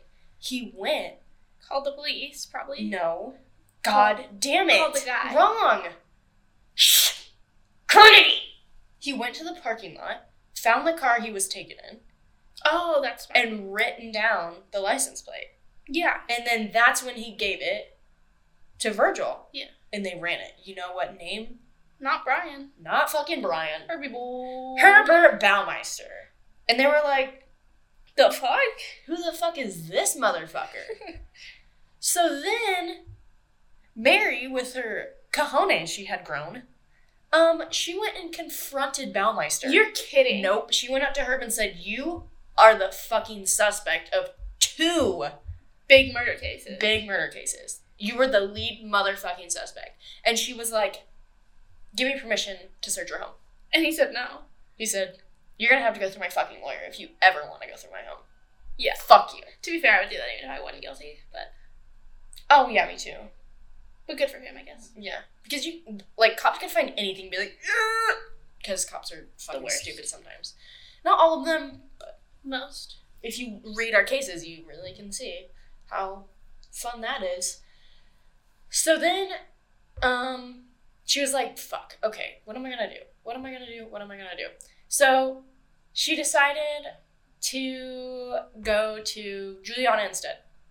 Smart. She went to the home first. Juli- Except Juliana knows nothing. she told Juliana about this, and Juliana was like, "No, he would never fucking do that." I You're love when people say that. You're like such a liar. Like she would, he would never. And so then Juliana was like, "Hey, Herb, the fuck," and Herb was like, "Babe, I would never do that." Mm. I didn't even believe you would say that about me. you know me. We have been married for 25 years. Of course, I would never do that. And Juliana was like, You're right. That was so goofy of me. so then Mary went back to the thrift store and confronted Juliana again. And she was like, Please give us a warrant. And they were like, No. She was like, I'm not doing that. You don't get to search for my house. There's no way he did that. He didn't do it. So then Mary was like, Okay, fine. I'm gonna go to the court she asked the court and she was like, "Hey, give me a warrant. I need we need to search this guy's house." They were like, "You don't have enough evidence. It's all circumstantial." you don't have enough evidence for this. It's just he says, she says. You don't know. So she was like, fuck. God damn it. Okay, fine. So That's when you break in. that's illegal. Yeah. So's murdering people. She would, yeah, but she would lose her license. but the case would be solved. She'd lose her license. Anyway, so it was like, like Wilson was like, fuck, okay, fine.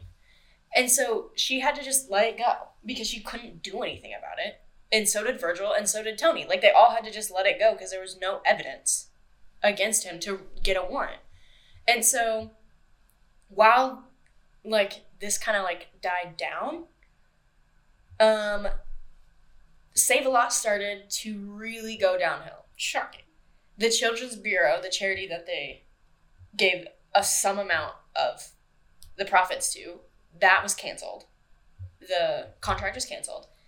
And then Juliana and Herb faced bankruptcy, of course, because fucking duh. Because Herb was like, I'm not gonna take care of any of this. And so every like all the dreams Juliana had of like her family being together and like her working so hard on her marriage and like trying to keep them together, that was gone basically. And she was like, I I don't know what to do. Like I can't do this. And so she was like, you know what, Herb? Fuck you. So in June 1996, she went into the office of Mary Wilson and confessed.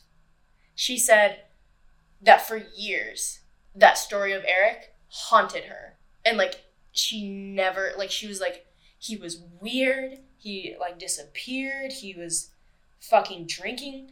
And like, she was like, I, I don't know what to do. And she filed for divorce too. So go Juliana. She was a fucking baddie. So she filed for divorce. And that's when Detective Wilson was granted a warrant. Yeah. Yeah, Yeah, because Juliana was really like, okay, you know what? Fuck. Okay, let's do this, let's do this, let's do this. So they went to the house and they did a little searching. Shocking. They were like, "Mm, okay, okay, okay, okay, this is good, this is good. Um, they like were on the road and they were like, this gravel looks weird. This gravel. How does gravel look weird? They're like, this doesn't look like gravel. Like this isn't like rocks. you know what it was? Do not tell me it was bone. It was bone. Oh my god! You're fucking kidding me. he ground up the bones And used it as as gravel. gravel. Mm-hmm. Mm-hmm. Did you like how I connected those dots? yeah, that's right. Because I, I don't love that fact, but like that has never happened in any other case I've ever like, heard of.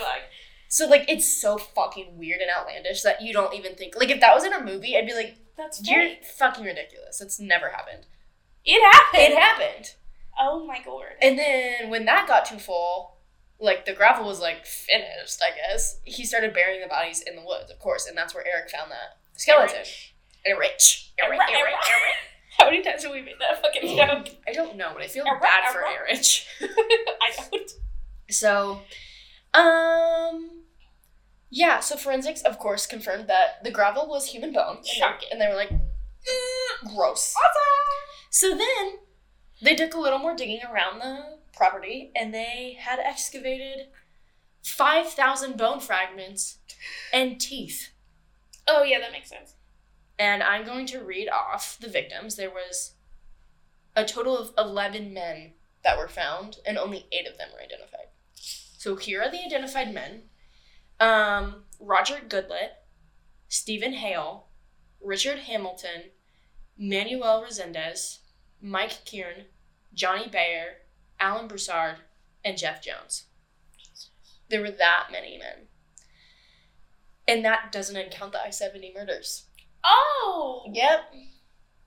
So Were the I 70 murders also only men? th- it was all gay men because he went to a bar. Like most back then, like gay men bars were literally just for gay men mostly. Yeah, I know. Yeah. So he just went there and picked up. But he was also just fucking gay, so he went and Yeah, yeah. Yeah. So when Herb was like, "Holy shit, um, they're about to come get me," so I'm gonna go. while this investigation was taking place, he was living at his mother's home, and he was like, ooh, you know what? I'm gonna cross the border to Canada. Oh shit. Yeah. So, July 3rd, 1996, a group of hikers discovered Herb's body, yep, in a Pinery Provincial? provincial park in Ontario, Canada. He killed himself. Motherfucker. Yep. He had left a suicide note and he had mentioned his family, his failed marriage, and his failed business, but he had no mention of the bodies found in his backyard. Obviously. He never admitted to it. Even his dying breath, he was like, fuck you.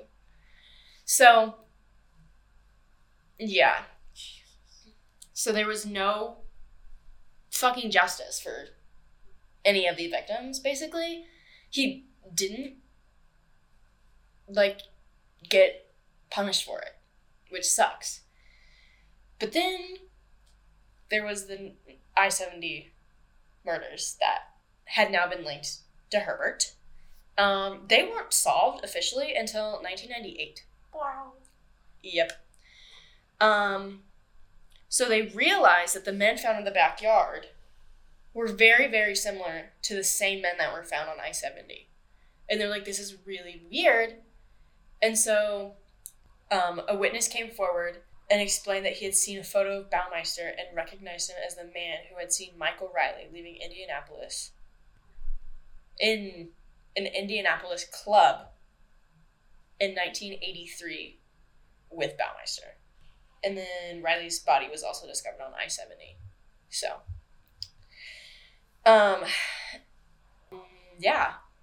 So, th- that's it. Like, he fucking Killed himself. killed himself. The victims were never really found. Or they were- found, but a few of them were not identified. And the families never really got the justice that they deserved or closure. And he's just a fucking big fat piece of shit. And I hope he's rotting in hell currently. Just absolutely rotting in hell. So, um, yeah. Awesome. so you can also a lot of people visit the Fox Hollow grounds because it's still a thing currently, which I hate. But I kind of love. I hate it and I love it because just because it's just so weird yeah. to know that somebody murdered and buried people there. I hate that. But um I don't know. By all accounts, he was just like a normal fucking guy who was like a little bit weird and then became a serial killer. Because if you think about the McDonald's triangle, which is the three points that make a serial killer, it's like the main three points. Of course, there's more that make a serial killer, but it's bedwetting, child, not child abuse, like animal abuse and or killing animals, and arson. He did none of those. But most serial killers that you like read about or learn cases about, they're obsessed with death and decay. But a lot of people are. I mean, I'm not obsessed with it, but it's very interesting to me. All right. So Well, that's Herbert Baumeister, motherfucker. Yeah. okay. On that note, Oh, uh, we forgot. I want to point these out. The fucking information that was found yesterday of the dunes, the Lady of the Dunes, Oh. and the Libby and Abby murders, they have been. The Lady of the Dunes have been solved. They know who it is, which is amazing.